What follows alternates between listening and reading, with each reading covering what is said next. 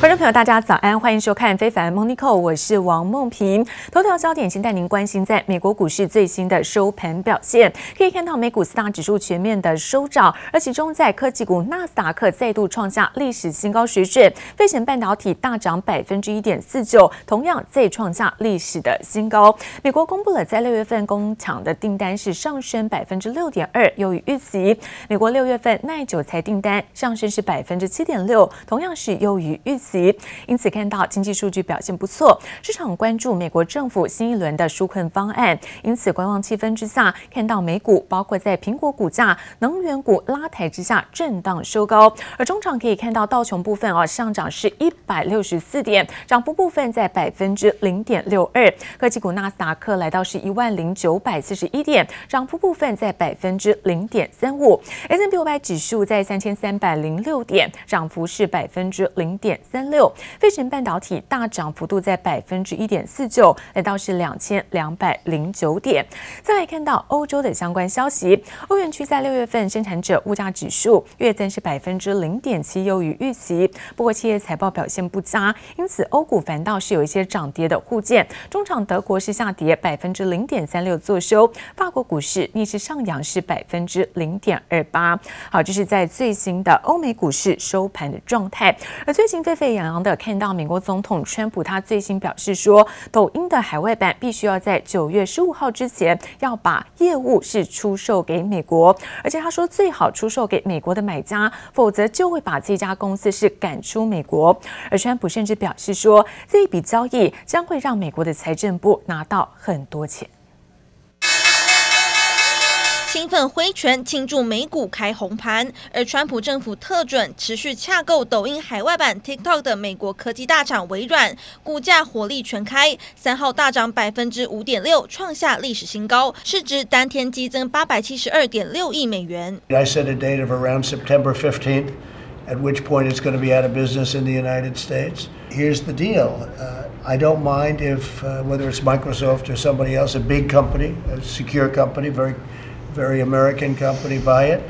My personal opinion was you're probably better off buying the whole thing rather than buying 30% of it. I think buying 30% is complicated. 川普也持续施压，说九月十五号之前，抖音必须完成出售，才会允许继续在美国营运。还开口讨钱，说收购的美国企业应该从中把大笔金钱上交美国财政部。曾经当过地产开发商的川普，更把分红比喻成租客付给房东的取得钥匙权利金。So it'll close down on September 15th unless Microsoft or somebody else is able to buy it.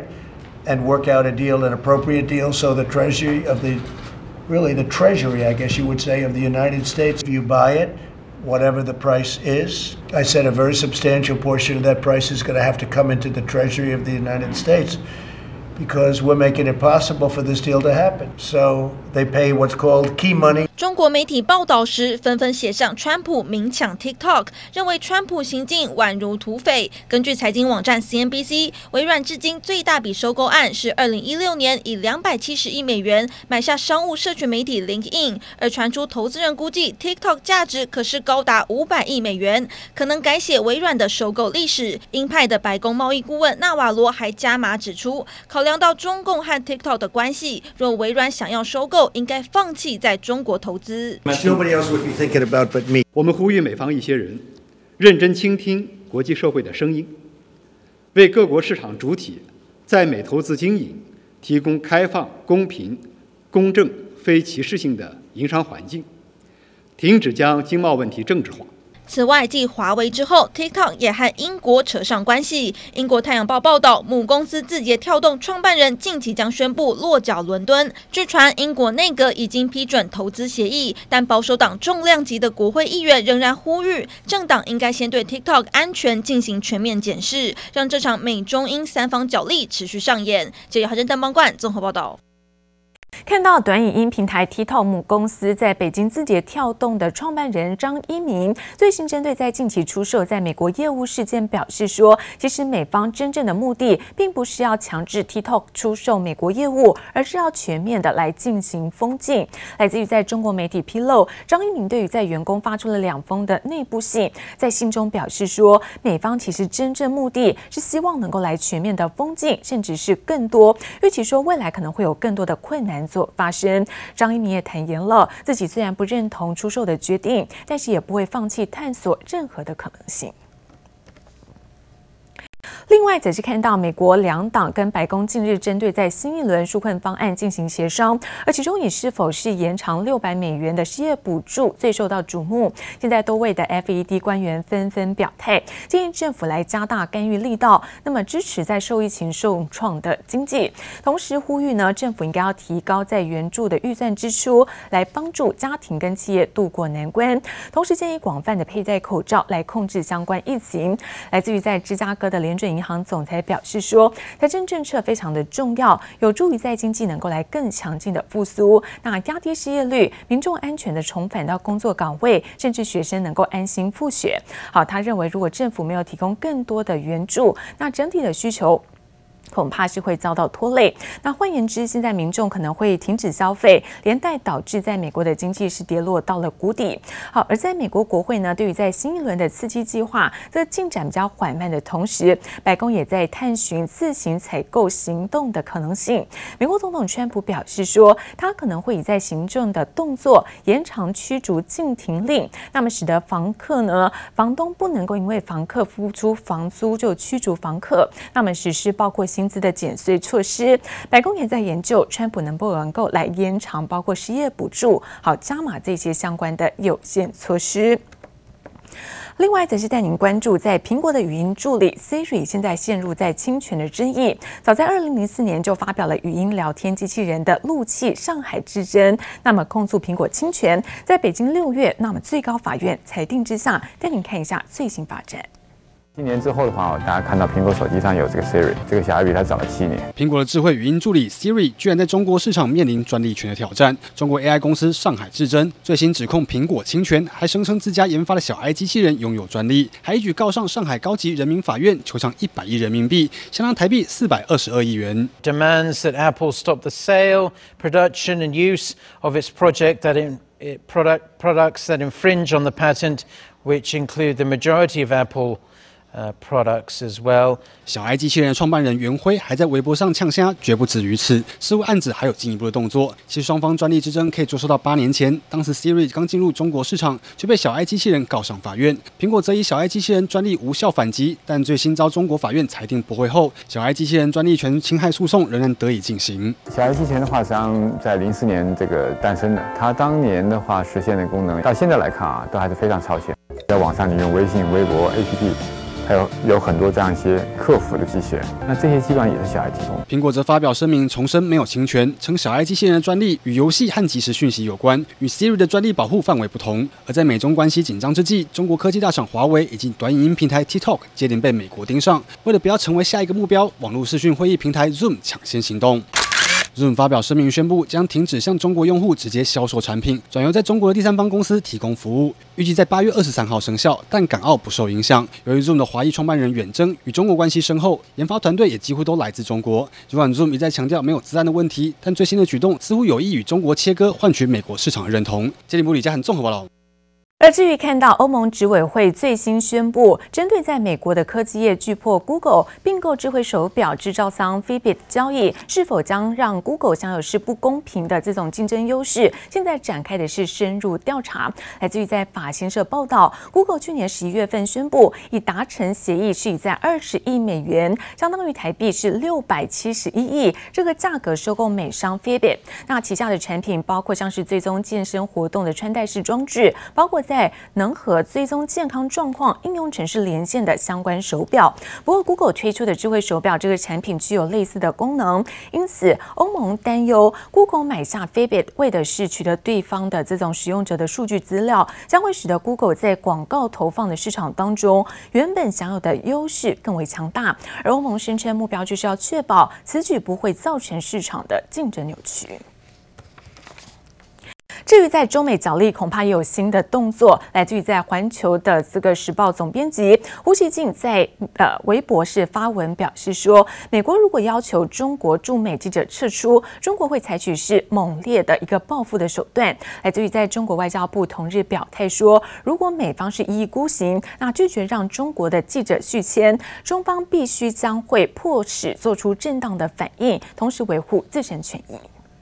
美方应立即纠正错误。停止对中国媒体和记者的政治打压。如果美方一意孤行、错上加错，中方必将被迫做出必要和正当的反应。而对于传出日本等国给企业搬家费，要他们离开中国，那针对于这样的传闻呢，汪文斌强调说，中国没有，也不会出现这种大规模的外资撤离，甚至包括产业跟供应链外移。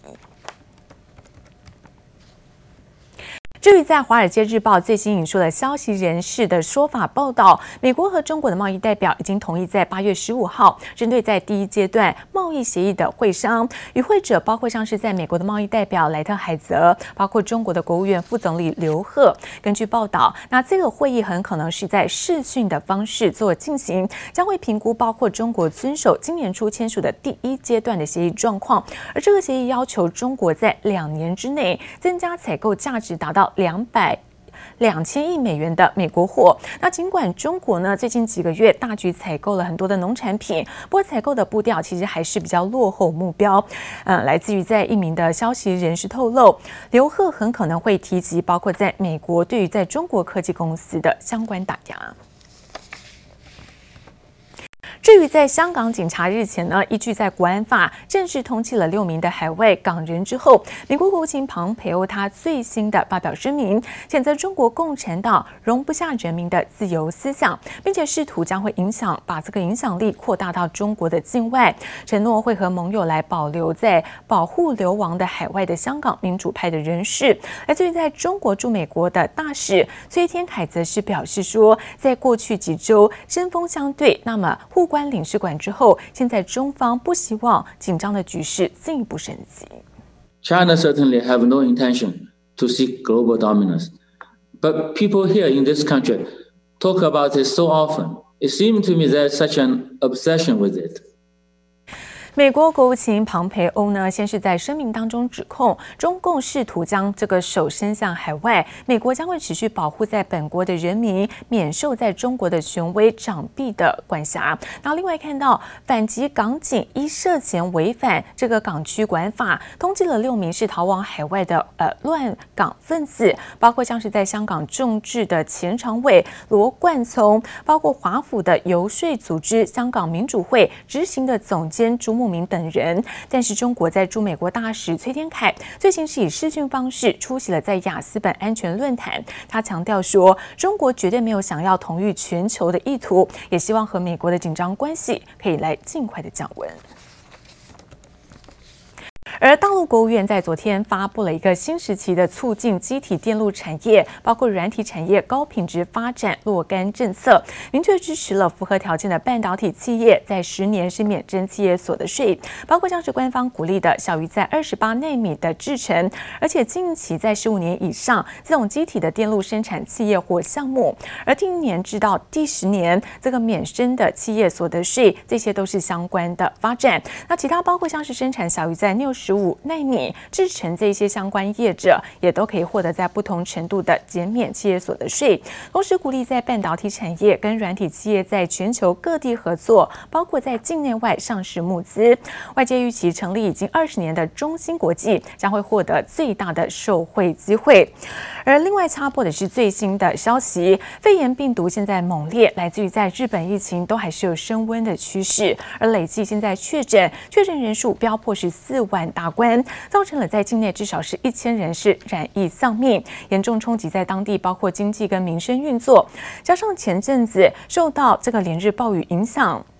我们看到这各地的灾情不断，就有周刊爆料指出说，首相安倍晋三疑似是过度的劳累，竟然经传在官邸是出现了吐血的消息。而对此，在日本的官房长官金一伟他出面回应说，强调川普的身体没有任何的异状。不过报道指出说，安倍最近都没有留在官邸内用餐。好，其实过去早就有传闻了，这种首相健康状况有一些亮红灯的消息。那另外一样遭到疫情冲击选情的美国总。总统川普，川普面对在美国境内哦这个疫情的持续延烧，现在死亡的案例达到是十五万人，不过白宫还是束手无策。川普最新透过了这个竞选团队向支持者发出了一封的这个邮信，终于是呼吁民众支持者必须要戴上口罩。而川普现在低头认错，当然希望支持者戴上口罩可以来减少伤亡，同时也不忘继续再把责任是推给了中国。他在喊出说，美国的选情现在疫情都是被中国病毒的肆虐害惨。